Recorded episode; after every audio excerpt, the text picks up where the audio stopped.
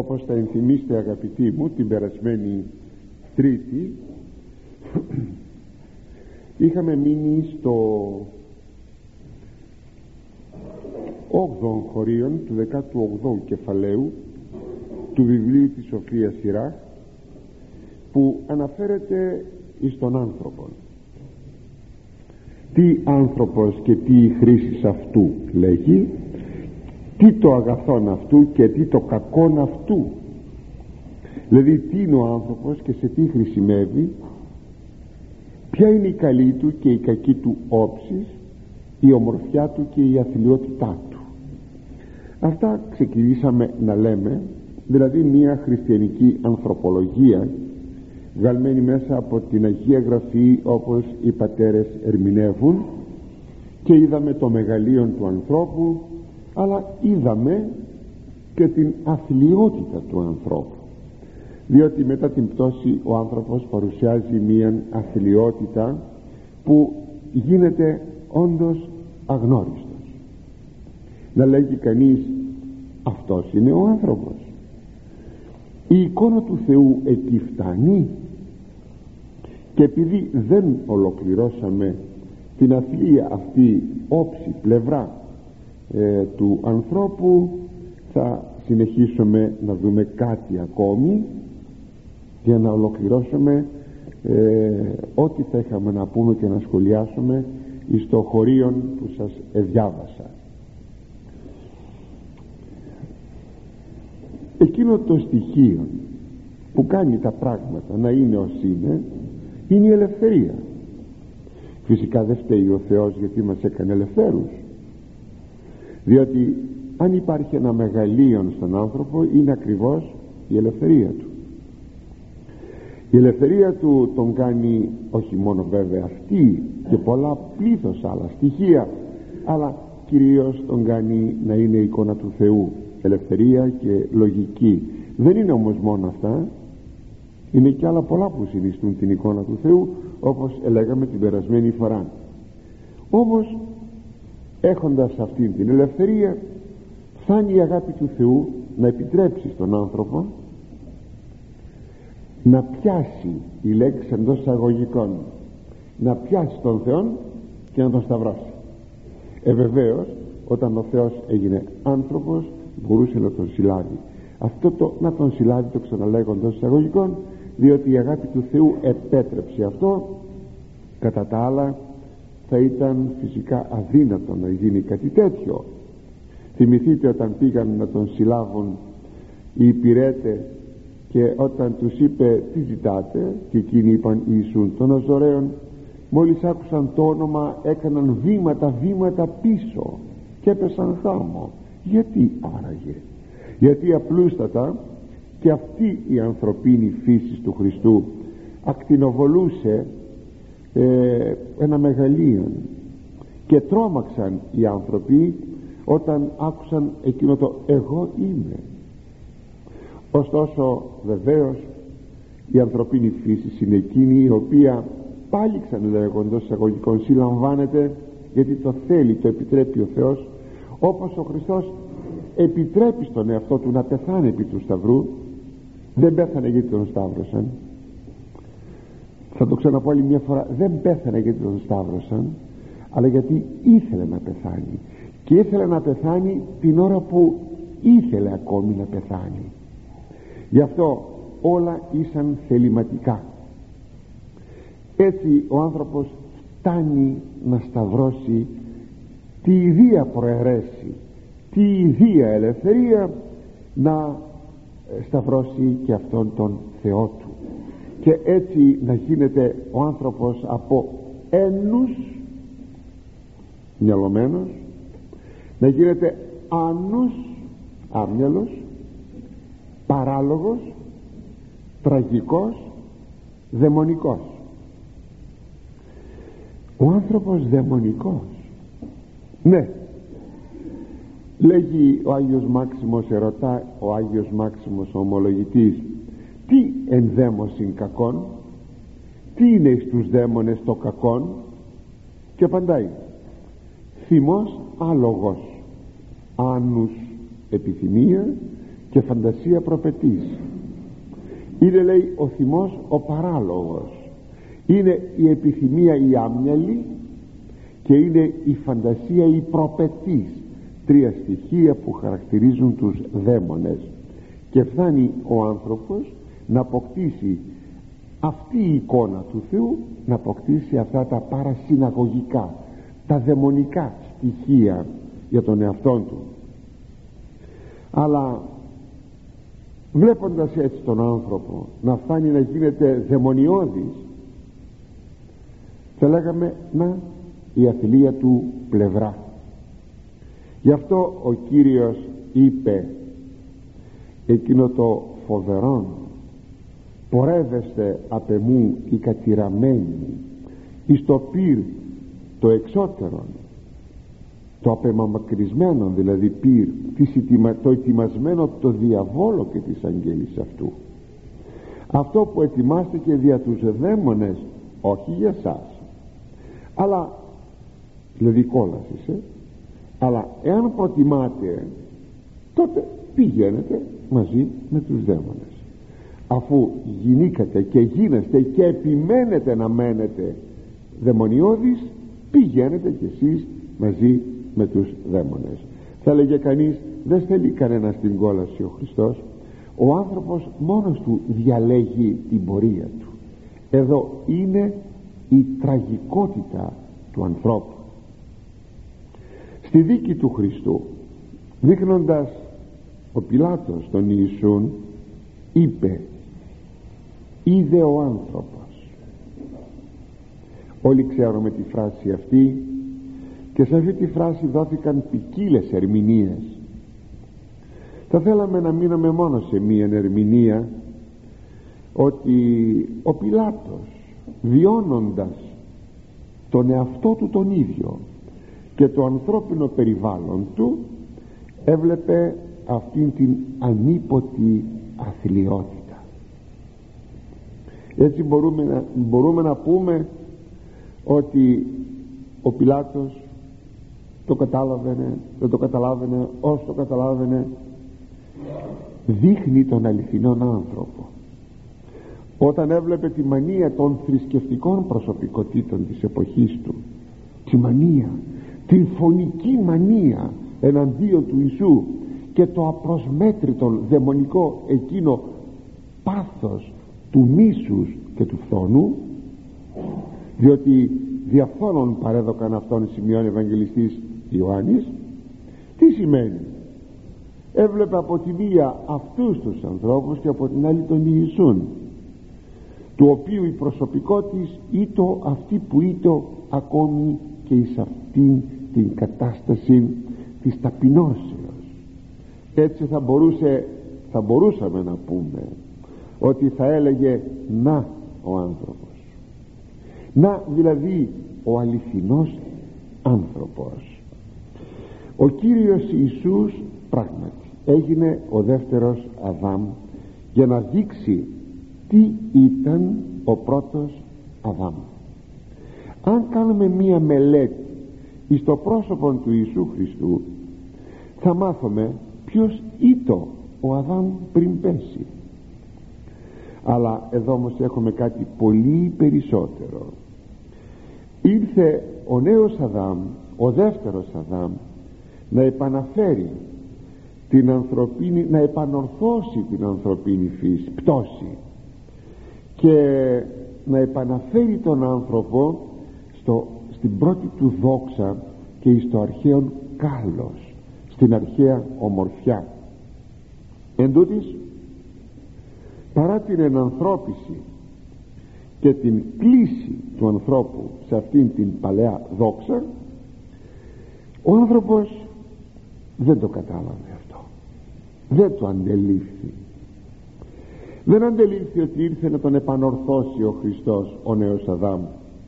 Γι' αυτό του ταιριάζει του ανθρώπου εκείνο το ψαλμικόν: «Άνθρωπος εν τιμή ον ους νίκε», άνθρωπος υπάρχον εν τιμή. Δεν το κατάλαβε, δεν το κατενόησε. παρασυνευλήθη της κτίνεση της ανοήτης και ομοιώθη αυτής, μας λέγει ο τετρακόσιος όγδοος ψαλμός, ότι συγκρίθηκε με τα ζώα, τα κτίνη, τα ανόητα κτίνη που δεν έχουν νουν, και ομοιώθη μαζί τους. Είναι κατάντημα. Ή εκείνο το άλλο που λέγει ο ογδοηκοστός πρώτος ψαλμός, τον οποίον χρησιμοποίησε και ο ίδιος ο Κύριος: εγώ είπα, θεοί εστέ και οι ύψεις του πάντες. Εγώ είπα, λέει ο Θεός, είσαστε θεοί, κατά χάριν θεοί, και παιδιά όλοι, παιδιά του υψίστου. Εμείς δε ως άνθρωποι αποθνίσκεται, πεθαίνετε σαν απλοί άνθρωποι με περίπου μια βιολογική διάσταση, και δεν έχετε καταλάβει αυτή τη διάσταση του ότι είσαστε θεοί, κατά χάριν θεοί. Είναι κρίμα, είναι κρίμα για τον άνθρωπο. Αλλά αγαπητοί μου, ας ξανακοιτάξουμε άλλη μια φορά τον άνθρωπο όπως τον θέλει ο Θεός. Είδαμε με τι τον στόλισε και λέγαμε την περασμένη Τρίτη. Ας δούμε τώρα, άλλη μια φορά σας είπα, τον άνθρωπο πως ακριβώς τον θέλει ο Θεός. Λέγει ο ψαλμοδός στον όγδοο ψαλμό: τι εστιν άνθρωπος ότι μη μνήσκει αυτού, περίεργο. Τι είναι ο άνθρωπος που τον θυμάσαι? Αξίζει, έτσι φαίνεται, για να τον θυμάσαι. Ή ως ανθρώπου ότι επισκέπτει αυτόν. Άνθρωπος ή ως ανθρώπου είναι μία, το ίδιο είναι. Η εβραϊκή γλώσσα είναι πλουσία σε τέτοιες περιπτώσεις, για να κάνει πλούσιο και των λόγων φιλολογικά. Ή, ή ως ανθρώπου, δηλαδή πάλι άνθρωπος, ώστε να φτάνεις εσύ να τον επισκέπτεσαι. Τι είναι ο άνθρωπος? Η λάτωσας αυτόν βραχίτη παραγγέλους, λίγο πιο κάτω τον έκανες από τους αγγέλους. Δόξη και τιμή εστεφάνωσας αυτόν, με δόξα και με τιμή τον εστεφάνωσες, και κατέστησες αυτόν επί τα έργα των χειρών σου. Τον έβαλες νοικοκύρη πάνω στα έργα τα δικά σου. Πάντα υπέταξας υποκάτω των ποδών αυτού. Τα πάντα τα έχεις υποτάξει κάτω από τα πόδια του. Μετά από σένα δηλαδή είναι ο άνθρωπος. Τι λοιπόν είναι ο άνθρωπος τον οποίον θυμάσαι και τον επισκέπτεσαι? Και θα πει ο Άγιος Γρηγόριος ο Θεολόγος, αναφωνώντας θα το πει: ο μικρός ούτος κόσμος, ο άνθρωπος.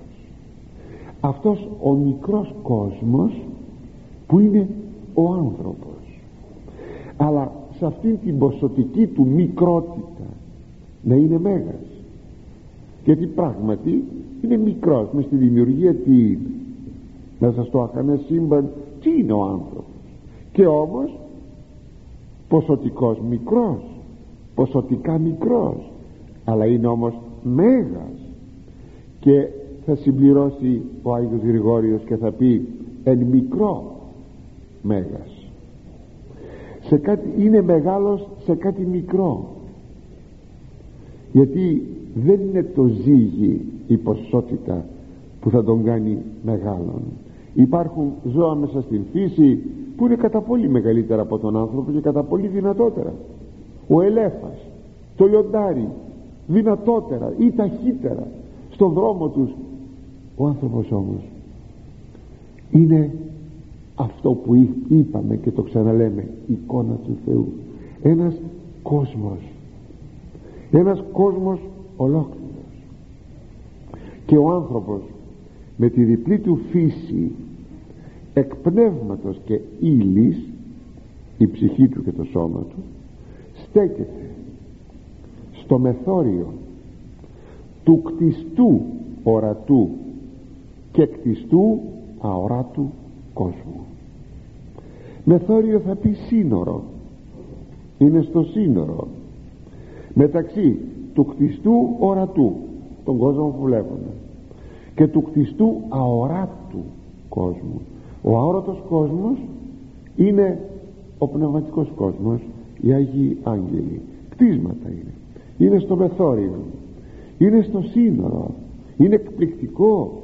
Θα λέγαμε ότι ο άνθρωπος είναι ε, κάτι πολύ πλούσιος, γιατί μετέχει και από τις δύο ουσίες, τις δύο κτιστές ουσίες, και το πνεύμα του κτιστών είναι και το, και το σώμα του.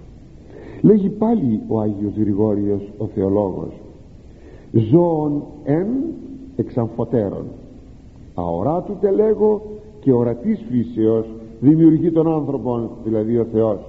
Είναι, λέει, ύπαρξης ζώων, θα πει αυτό που ζει. Είναι μία ύπαρξης ζωντανή που αποτελείται, μία είναι, αλλά αποτελείται από δυο πράγματα, από κάτι το αόρατο και από κάτι το ορατό. Ήον τινα κόσμων έτερων, σαν να είναι ένας άλλος καινούριος κόσμος, γιατί ο κόσμος όπως τον βλέπουμε είναι ο κόσμος ο ορατός και έχει μόνο μία φύση, τη φύση την υλική.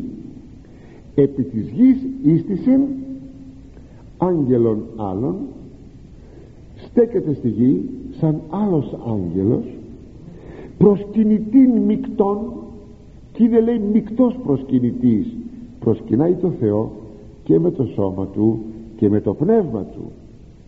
Επόπτην της ορατής κτήσεως, βλέπει την ορατή κτήση με τα μάτια του, μύστην της νοουμένης, και είναι μύστης της ε, πνευματικής φύσεως, βασιλέα των επιγείς, και είναι βασιλιάς σε ό,τι υπάρχει πάνω στη γη.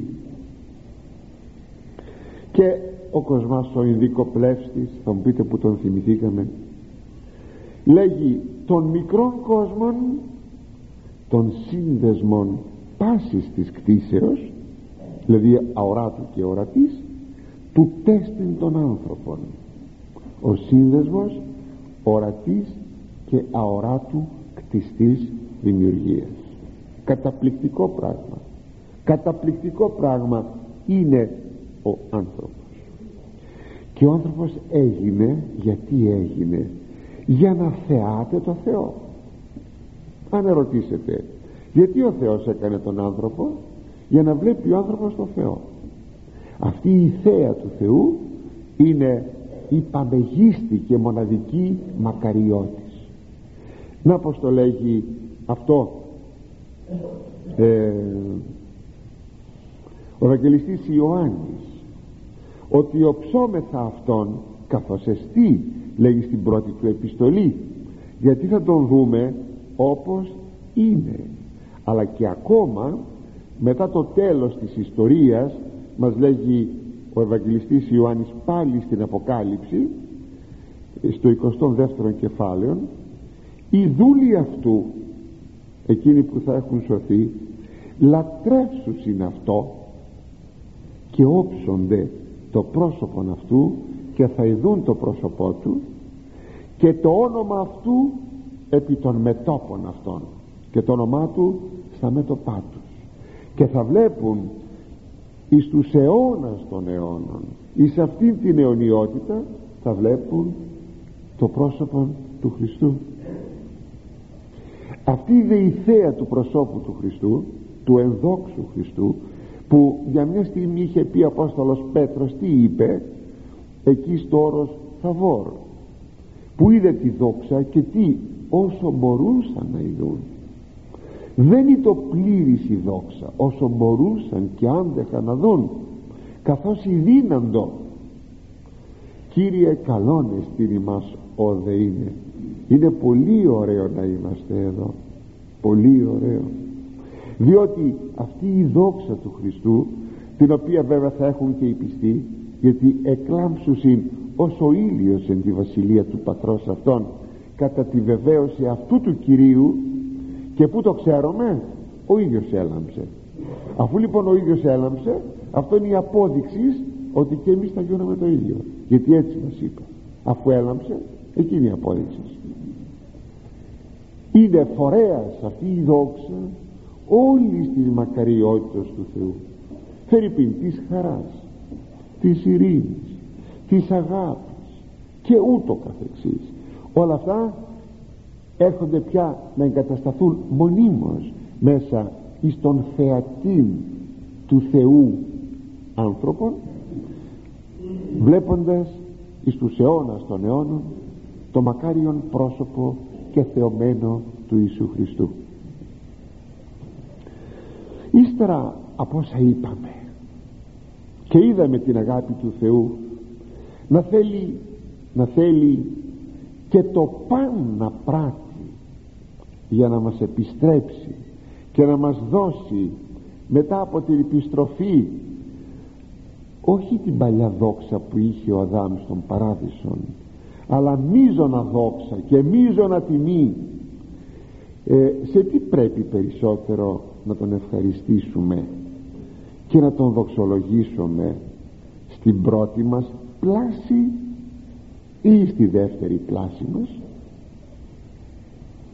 Όπως και αν έχει το πράγμα, είμαι θα οφειλέται διειναικών ευχαριστιών και δοξολογιών απέναντί του, απέναντι του Αγίου Τριαδικού Θεού μας. Ένα μόνο μένει σε μας, πάντοτε να ανταποκρινόμεθα σε εκείνο που θέλει για το καλό το δικό μας. Και ερχόμεθα στον επόμενο στίχον, στους επομένους δύο στίχους, τον ένατον και τον δέκατον, που βέβαια συνεχίζει και εδώ πάλι ο Ιερός Συντάκτης να ομιλεί δια των άνθρωπων έως των στίχων των δέκατων τέταρτων. Αριθμός ημερών ανθρώπου πολλά έτη εκατόν, ως ταγών ύδατος από θαλάσσης και ψήφος αμού, ούτως ο λίγα έτη εν ημέρα αιώνος. Δηλαδή η χρονική ζωή του ανθρώπου, αν φτάσει τα εκατό, θεωρούνται πολλά, και αυτά τα εκατό χρόνια θεωρούνται σαν μια σταγόνα νερού από τους ωκεανούς ή σαν κόκκος άμμου. Τόσο λίγα θεωρούνται μπροστά στην ηλικία της δημιουργίας. Εν ημέρα αιώνος, αυτή είναι η ημέρα του αιώνος, η ηλικία της δημιουργίας. Εδώ βλέπουμε, συνεχίζει όπως σας είπα ο Ιερός Συντάκτης τα περί του ανθρώπου και αναφέρεται στην ηλικία του ανθρώπου. Βέβαια περί το να πούμε ότι στο αρχικό σχέδιο του Θεού δεν υπήρχε ο θάνατος, απλώς προείδε ο Θεός ότι ο άνθρωπος θα έφτανε να αμαρτήσει και συνεπώς να πεθάνει. Γι' αυτό έκανε απαρχής, απρίορι, εκ των προτέρων έκανε τον άνθρωπο άρσιν και θήλη, και εκ των προτέρων έκανε ένα κόσμο ο οποίος δεν θα είτο τέλειος όπως θα είτο συγκριτικά η Βασιλεία του Θεού, η αιώνιος Βασιλεία του Θεού. Ωστόσο όμως, αν ο Θεός είχε στο πρώτο του σχέδιο ε, να κάνει τον άνθρωπο αθάνατον και έναν κόσμο αληθινά Βασιλεία του Θεού, τότε θα ήταν περιττό να υπάρχει το θέμα ηλικία, γιατί απλούστατα η απαρίθμηση της ηλικίας προϋποθέτει τον θάνατον. Όταν λέμε πέντε, δέκα, πενήντα, εκατό, πεντακόσια, τι σημαίνει? Ότι τόσο θα ζήσω. Ώστε λοιπόν υπάρχει ο θάνατος. Ο θάνατος είναι ο εισηγητής της ηλικίας. Ο Θεός είχε πει στους πρωτοπλάστους, εν ημέρα φάγεστε, φάγετε θανάτο αποθανείστε. Πότε? Στο χέρι σας είναι. Εάν παραβείτε ή δεν παραβείτε το θέλημα του Θεού. Γι' αυτό λέει και ο Άγιος Θεόφιλος Αντιοχείας, έχει τρεις επιστολές, εικονικές επιστολές είναι, δηλαδή μια εργασία είναι, μια, θα το λέγαμε σήμερα, μια διατριβή. Τρεις επιστολές προς αυτόλικον, μάλιστα λένε πολλοί και αν υπάρχει ο αυτόλικος. Τέλος πάντων είναι μια εργασία του που λέει πάρα πολλά πράγματα εκεί. Μεταξύ αυτών λέγει ε, στον αυτόλικο, ο Θεός τι έκανε τον άνθρωπο, θνητόν ή αθάνατον? Εάν τον έκανε θνητόν, τότε υπεύθυνος του θανάτου ή εισηγητής του θανάτου είναι ο Θεός. Εάν τον έκανε αθάνατο, τότε γιατί πεθαίνει? Και λέει, ούτε θνητόν τον έκανε, ούτε αθάνατον, αλλά του βάλε στα χέρια τη δικαιοδοσία να διαλέξει ή το θάνατο ή τη ζωή. Γι' αυτό λοιπόν ο θάνατος δεν είναι δημιούργημα του Θεού. Απόδειξης, μα γι' αυτό ήρθε ο Χριστός στον κόσμο, για να νικήσει τον θάνατο. Ξανά το θάνατον πατήσας. Θα ήταν περίεργο πράγμα να είναι δημιουργός του θανάτου ο Θεός και να έρχεται τώρα να πολεμήσει ένα έργο δικό του. Δεν πολεμάει ο Θεός τα έργα του, εάν ο Θεός έκανε τον θάνατον. Άρα δεν είναι από τον Θεό ο θάνατος. Πόσες φορές λέμε αυτή την έκφραση, ε, ο θάνατος είναι από τον Θεό, ο Θεός έτσι τα έκανε τα πράγματα. Δεν τα έκανε έτσι ο Θεός. Ο Θεός θέλει τη ζωή, γιατί ο ίδιος είναι η ζωή. Και αν το θέλετε, ναι, και ένα στοιχείο επιπλέον της εικόνας, όσο και αν φαίνεται ότι είναι ε, παραπανίσιο, ο Θεός ζει και ο άνθρωπος ζει ή θα ζει. Τι άλλο στην φύση μέσα από τα ζώα και λοιπά θα ζήσει? Τίποτε, μόνο ο άνθρωπος. Γιατί? Για την εικόνα του Θεού. Έτσι επαναλαμβάνομαι, εφόσον εισήχθη ο θάνατος, εισήχθη και η ανθρωπίνη ηλικία.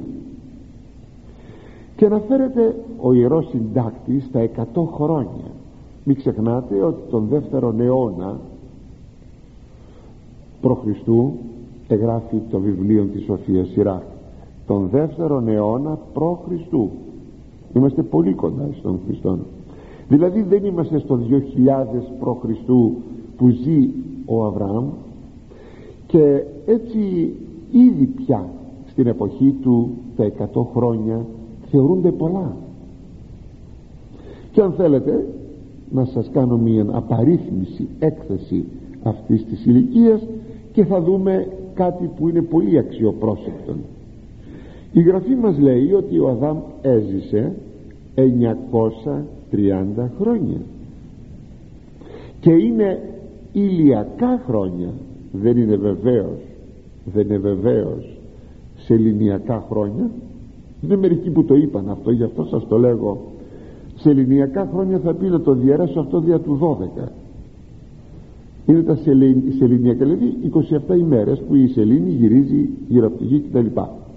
Αλλά εάν είναι έτσι, στο ίδιο βιβλίο, λέει το βιβλίο της Γενέσεως, που αναφέρεται και η ηλικία του Αβραάμ που είναι εκατόν εβδομήντα πέντε χρόνια, τότε λοιπόν ο Αβραάμ φέρεται, αν κρίνουμε με τα σεληνιακά χρόνια, φέρεται ότι πέθανε έφηβος, οπεράτοπον.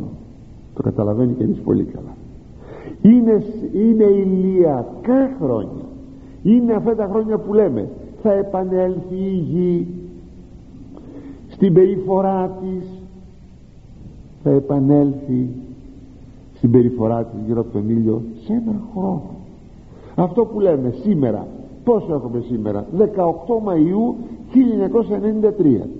Πέρυσι είχαμε δεκαοκτώ Μαΐου χίλια εννιακόσια ενενήντα δύο, τριακόσιες εξήντα πέντε ημέρες. Αυτά είναι τα ηλιακά χρόνια. Θα πείτε, πω πω, εννιακόσια τριάντα χρόνια, όσο μια Βυζαντινή αυτοκρατορία. Ναι αγαπητοί, προσέξτε. Ο Μαθουσάλας, κοντινός απόγονος του Αδάμ, πολύ κοντινός, έζησε εννιακόσια εξήντα χρόνια, τριάντα χρόνια παραπάνω. Ο Νόε έζησε εννιακόσια πενήντα χρόνια. Όταν έγινε ο κατακλυσμός ήταν, αν θυμάμαι καλά, εξακόσια ένα ετών.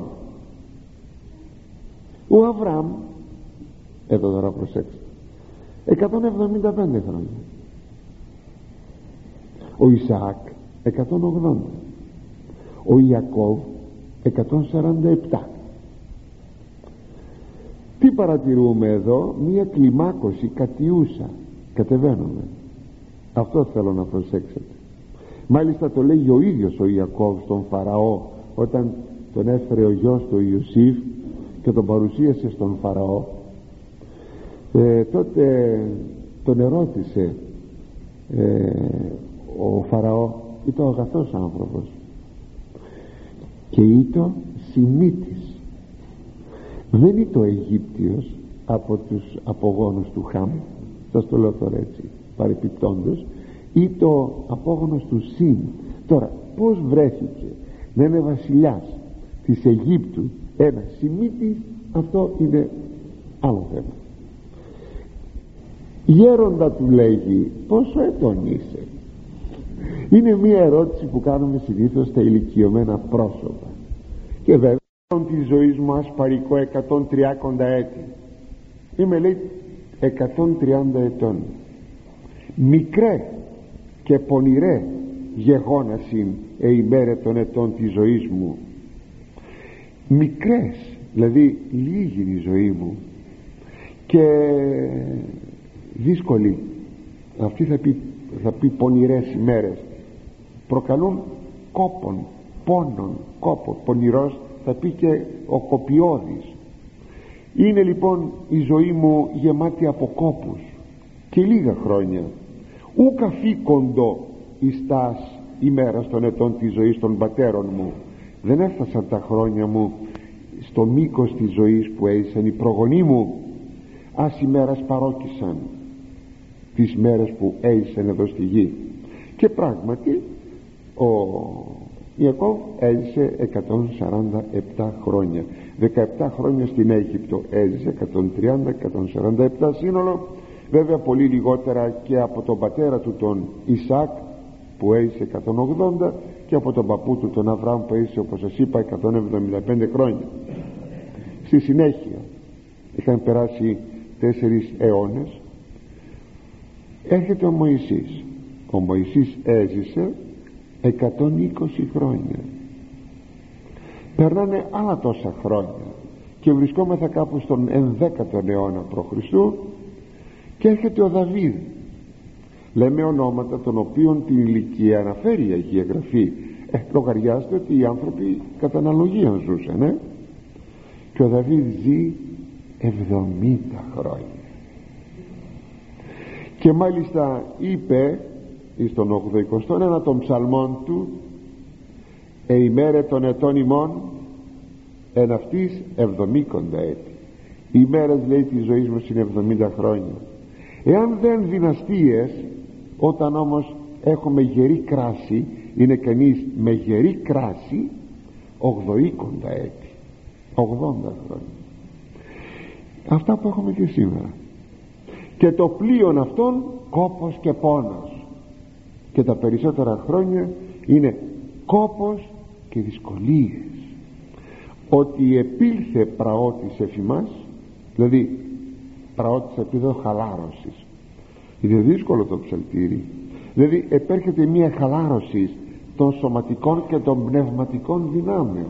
Δεν θυμόμαστε, σκουντουφλάμε, δεν αντε... τα νεύρα μας όλα πάνε περίπατο και παιδευθυσόμεθα και βασανιζόμαστε περισσότερο παρά χαιρόμαστε τη ζωή μας. Όταν φτάσουμε, περάσουμε τα εβδομήντα και πάμε για τα ογδόντα, εκεί πια είναι βάσανο η ζωή. Είδατε λοιπόν αυτή την κατιούσα κλίμακα? Σήμερα εκεί είμαστε. Αν ερωτήσετε άραγε γιατί ο άνθρωπος βάδει σε αυτήν την κατιούσα, ο τρόπος που έζησε και ζει, ε, τι τρώγει και πώς αναπνέει και πώς κινείται, όλα αυτά ελάττωσαν τη ζωή του. Έτσι η μεγάλη ηλικία δείχνει ότι ο άνθρωπος πράγματι θα ήταν αιώνιος. πράγματι θα ήταν. Όμως τώρα βλέπουμε ότι πολλοί γύρω του και μέσα του παράγοντες τον κάνουν να μειώνεται η ηλικία του. Η σύγχρονη ιατρική, μάλιστα εδώ σας το έχω ξαναπεί, ας το ξαναπώ άλλη μία φορά, όπως τα ξέρετε ο άνθρωπος έχει ένα κωδικό, να τον, πώς να το πούμε, δεν ξέρω, δεν ξέρω και πιο πολλά πράγματα, στο κάθε κύτταρό του, το λεγόμενο ντι εν έι. Αυτό το ντι εν έι είναι τρόποντινά μία μαγνητοτενία, τρόποντινά, προσέξτε, μια μαγνητοτενία της οποίας το μήκος είναι για να γραφούν τα πεπραγμένα του ανθρώπου για χίλια χρόνια. Και ρωτάει κανένας, αφού ο άνθρωπος ζει εξήντα εβδομήντα χρόνια, τότε για ποιο λόγο μέσα στο κύτταρό του, στο κάθε κύτταρό του, έχει γραμμένη την ιστορία του? Είναι καταπληκτικό, ε για χίλια χρόνια. Αυτό τι δείχνει? Ότι θα ζούσε χίλια χρόνια όπως έζησε ο Αδάμ. Είναι εκπληκτικό. Έτσι η σύγχρονη ιατρική προσπαθεί να επεκτείνει τη ζωή του ανθρώπου, αλλά φυσικά ό,τι να κάνει η λεγόμενη γυριατρική, η ιατρική που αναφέρεται στους ηλικιωμένους ανθρώπους να ζήσουν περισσότερο, δεν μπόρεσε να απλώσει την ηλικία του ανθρώπου περισσότερο από πέντε ή δέκα χρόνια.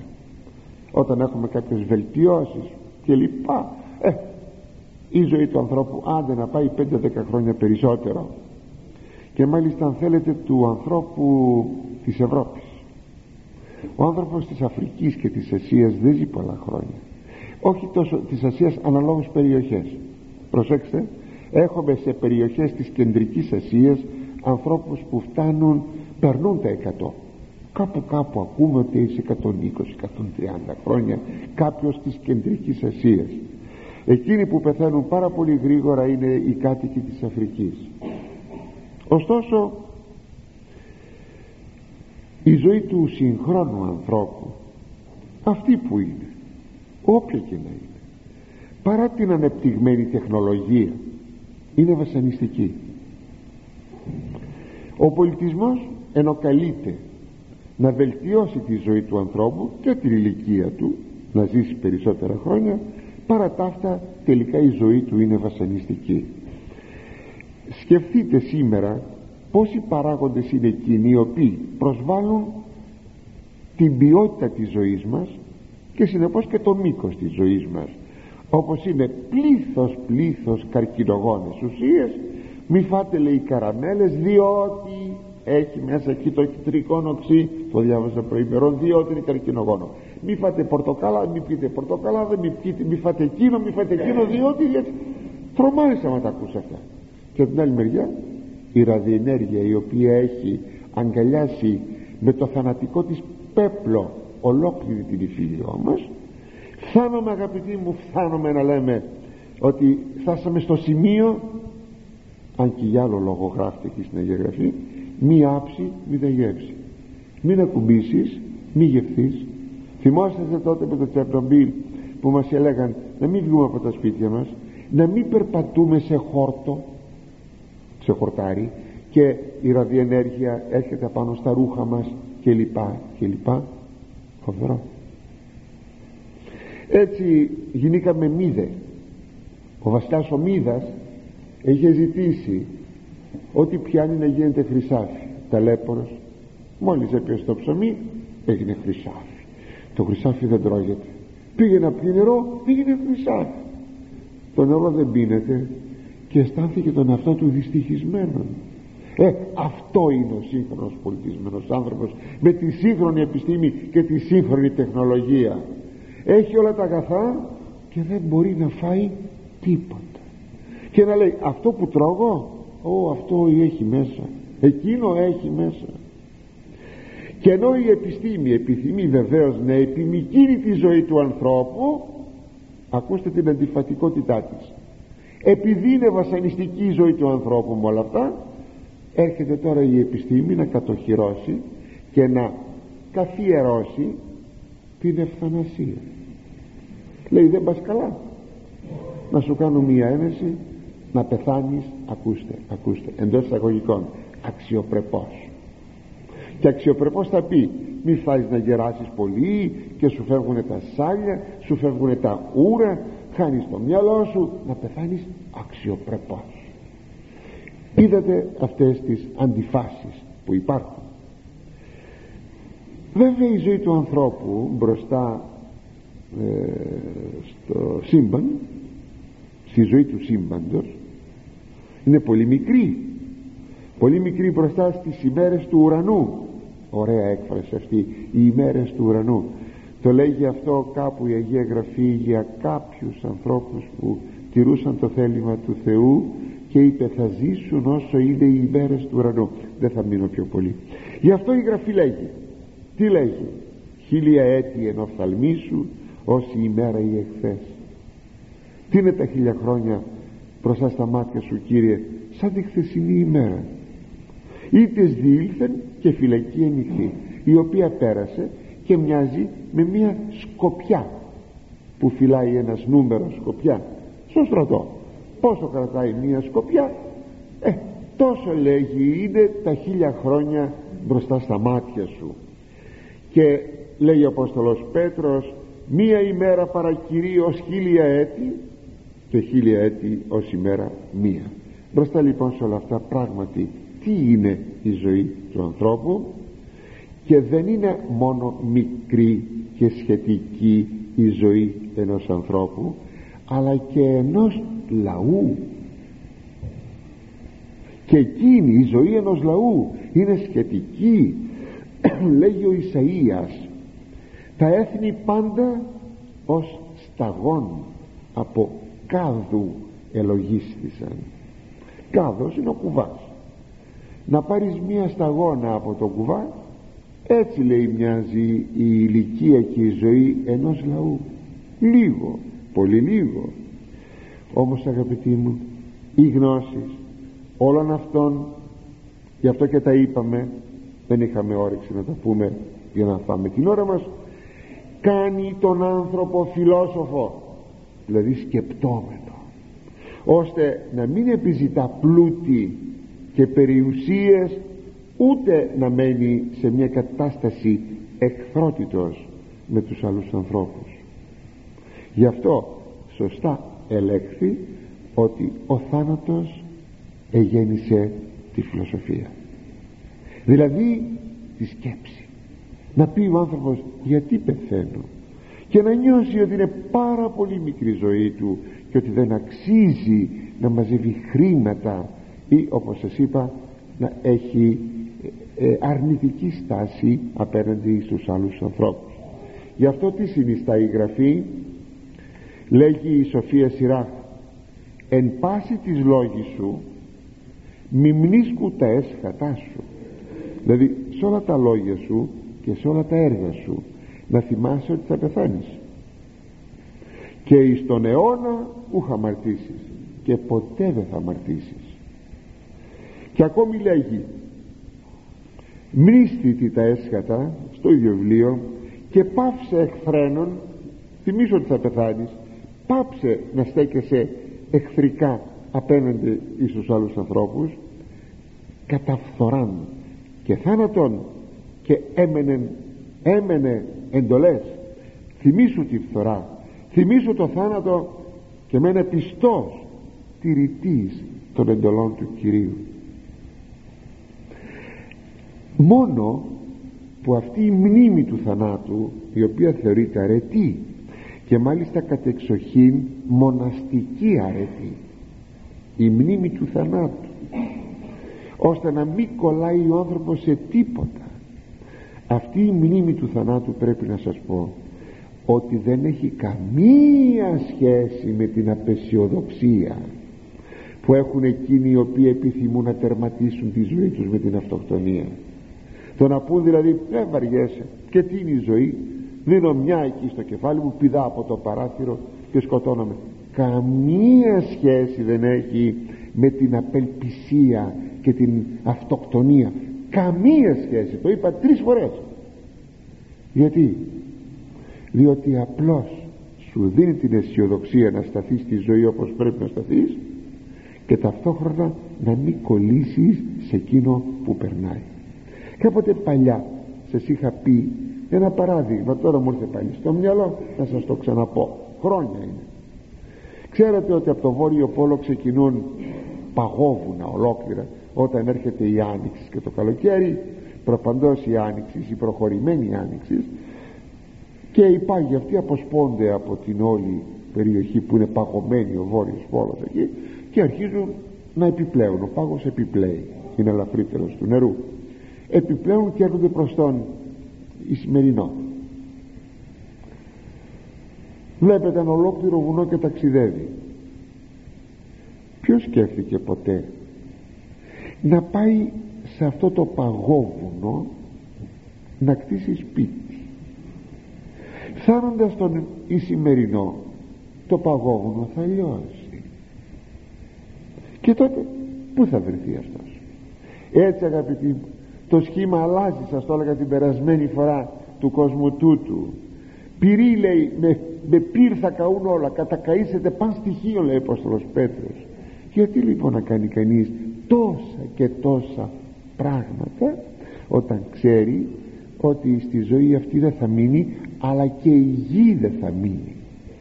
Όλα τα έργα της γης, λέει, θα διελθούν, θα καταληθούν με το πυρ.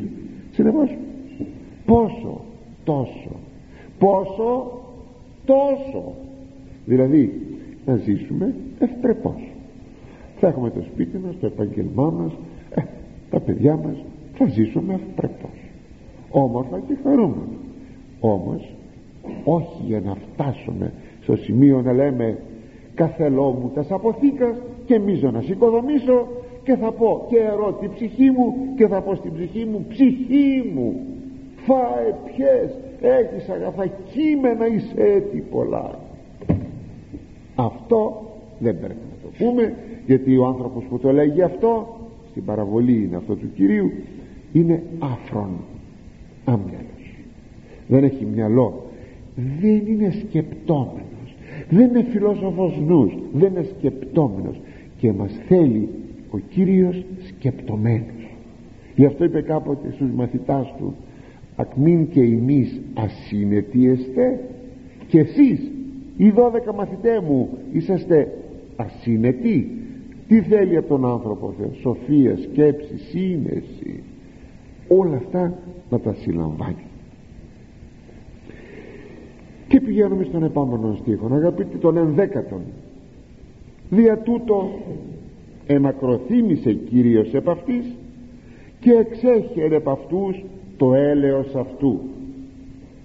Δηλαδή για αυτήν την παροδικότητα του ανθρώπου εσπλαχνίζεται ο Κύριος τους ανθρώπους και μακροθυμεί και δίδει πλούσιο το έλεος του. Η μακροθυμία, αγαπητοί μου, την οποία εδώ τώρα αναφέρει ο Ιερός Συντάκτης, η μακροθυμία του Θεού είναι μια ενέργεια του Θεού στα κτίσματά του. Και όταν οι άνθρωποι βάλουν κατά του Θεού, ο Θεός πάλι μακροθυμεί. Στρέφονται κατά του Θεού, ο Θεός πάλι μακροθυμεί.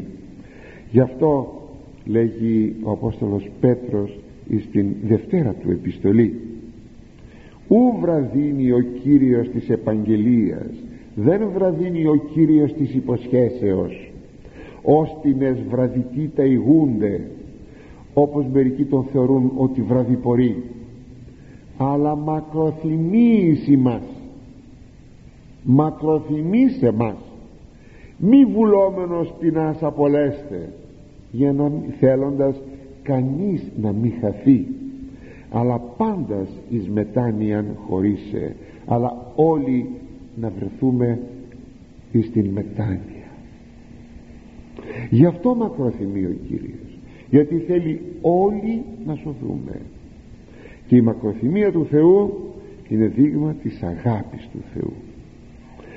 Αν μόλις σε κάτι αμαρτάναμε, σκεφτείτε το, ήρχε το η δικαιοσύνη του Θεού, ποιος θα μπορούσε να σταθεί?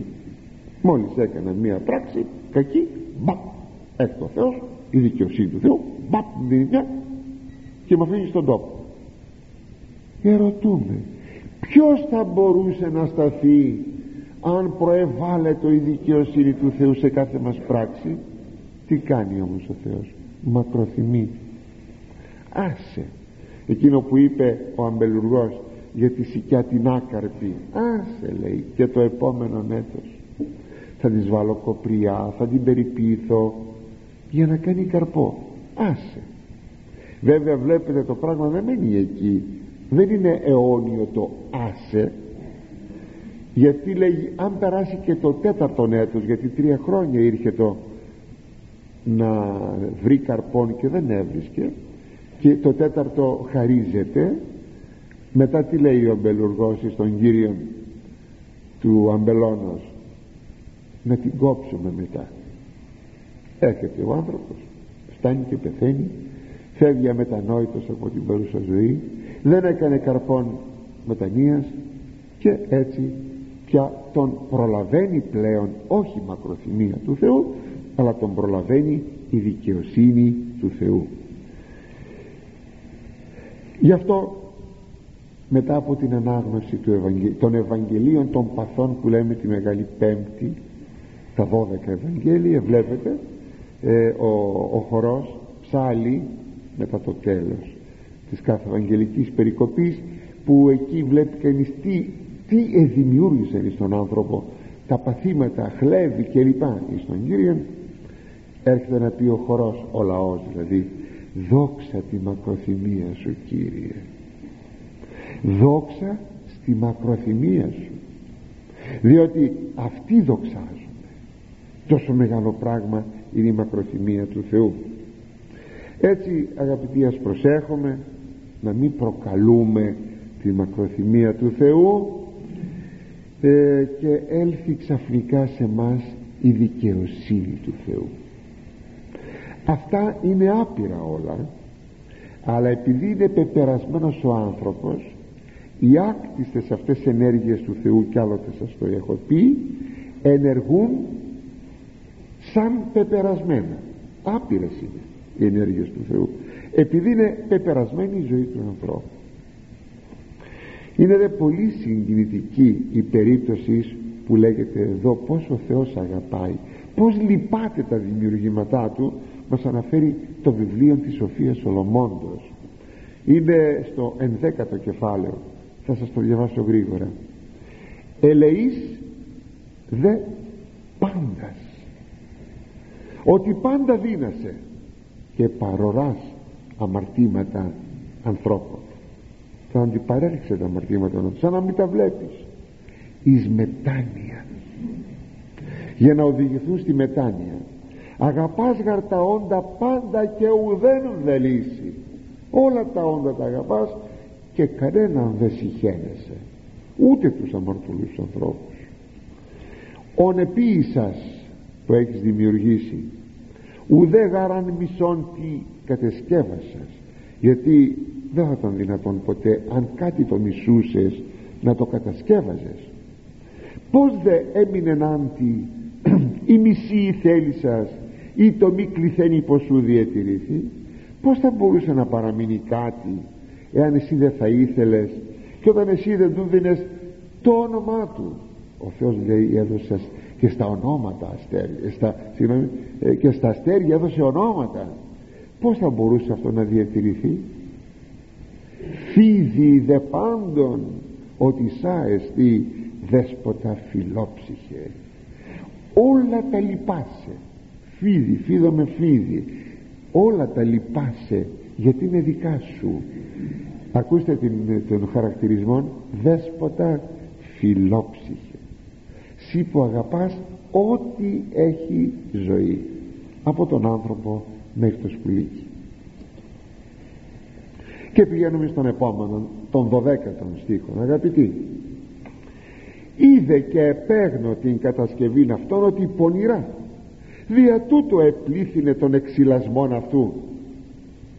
Είδε δηλαδή ο Κύριος και αντελήφθη ότι οι άνθρωποι, κοιτάξτε, είδε και αντελήφθη, αυτά είναι ανθρωπομορφικές και ανθρωποπαθείς εκφράσεις, έτσι, για να καταλαβαίνουμε εμείς αυτά τα πράγματα. Είδε ο Κύριος και αντελήφθη ότι οι άνθρωποι θα είχαν αξιοθρήνητον τέλος, γι' αυτό επλήθυνε το έλεος του. Δηλαδή και πάλι εδώ βλέπει κανείς μια ματιά του Θεού στους ανθρώπους, μια ματιά του Θεού στους ανθρώπους. Μετά την παρακοή είναι γνωστό και την πτώση των πρωτοπλάστων, οι άνθρωποι οδηγούνται στην καταστροφή, από το κακό στο χειρότερο. Δαιμονοκρατούμενοι δε, διότι η οικία βουλήση πρόσεξαν, επίστευσαν εις τον διάβολο και ο διάβολος έγινε το αφεντικό τους. Είναι εκείνο που λέγει η Γραφή, οι μακρύνοντας εαυτούς από του Θεού απολούνται. Αυτοί που μακραίνουν τον εαυτό τους από το Θεό χάνονται. Εξάλλου και ο κατακλυσμός τι ήτανε, παρακαλώ, αποτέλεσμα αυτής της αποστασίας. Μετά τη θυσία του Νόε είπε ο Θεός, ου προσθήσω έτη καταράσαστε την γη δια τα έργα των ανθρώπων, δεν θα προσθέσω, δεν θα καταραστώ πια τη γη ένεκα των κακών έργων των ανθρώπων, ότι έγκυται η διάνοια του ανθρώπου επιμελώς επί τα πονηρά εκνεότητος αυτού, γιατί βρίσκεται η διάνοια του ανθρώπου από, από, βρέχο, από βρέφος ακόμη στα πονηρά πράγματα, και το βλέπουμε αυτό. Ου προσθήσω ουν έτη πατάξε πάσαν σάρκα ζώσαν καθώς επίησα, δεν θα προσθέσω, δηλαδή δεν θα ξανακάνω καταστροφή να φωνεύσω κάθε ζωντανό, ζωντανή σάρκα, ζωντανό άνθρωπο, όπως έκανα την πρώτη φορά με τον κατακλυσμό. Τι παρατηρεί εδώ ο Θεός? Πάντοτε ανθρωποπαθός, πάντοτε ανθρωπομετρι... ε, απομορφικός, έτσι, ανθρωπομορφικός. Τι παρατηρεί ο Θεός? Ότι μετά την πτώση οι άνθρωποι κληρονομούν στη φύση τους τη ροπή και την κλίση στην αμαρτία. Αυτό το που λέμε κληρονομώ το προπατορικό αμάρτημα έχει δύ- δύο διαστάσεις. Η μία διάσταση είναι η ενοχή. Εγώ παίρνω την, την ενοχή του προπατορικού αμαρτήματος όταν γίνεται, αλλά παίρνω όμως και κάτι άλλο, τη ροπή προς το κακό. Σημειώσατε ότι με το βάπτισμα έχω μόνον την εξαφάνιση της ενοχής, όχι όμως και της ροπής προς το κακό, διότι εκεί καλούμε με τη χάρη του Θεού τώρα να αγωνιστώ. Έτσι βλέπουμε ακόμη ότι και οι δυνάμεις της ψυχής εξασθενούν, όπως είναι προπαντός η βούληση. Δεν μπορεί ο άνθρωπος να κάνει το αγαθόν, δεν έχει δύναμη, γι' αυτό ο Θεός ελεεί τον άνθρωπο. Θα γράψει αργότερα ο Απόστολος Παύλος, θα γράψει, ου δε επλεώνασεν η αμαρτία υπερεκπερίσευσεν η χάρις. Όπου λέει, εκεί επλεώνασε η αμαρτία, εκεί η χάρις του Θεού υπερεπερίσευσε. Τι σημαίνει? Το έλεος του Θεού.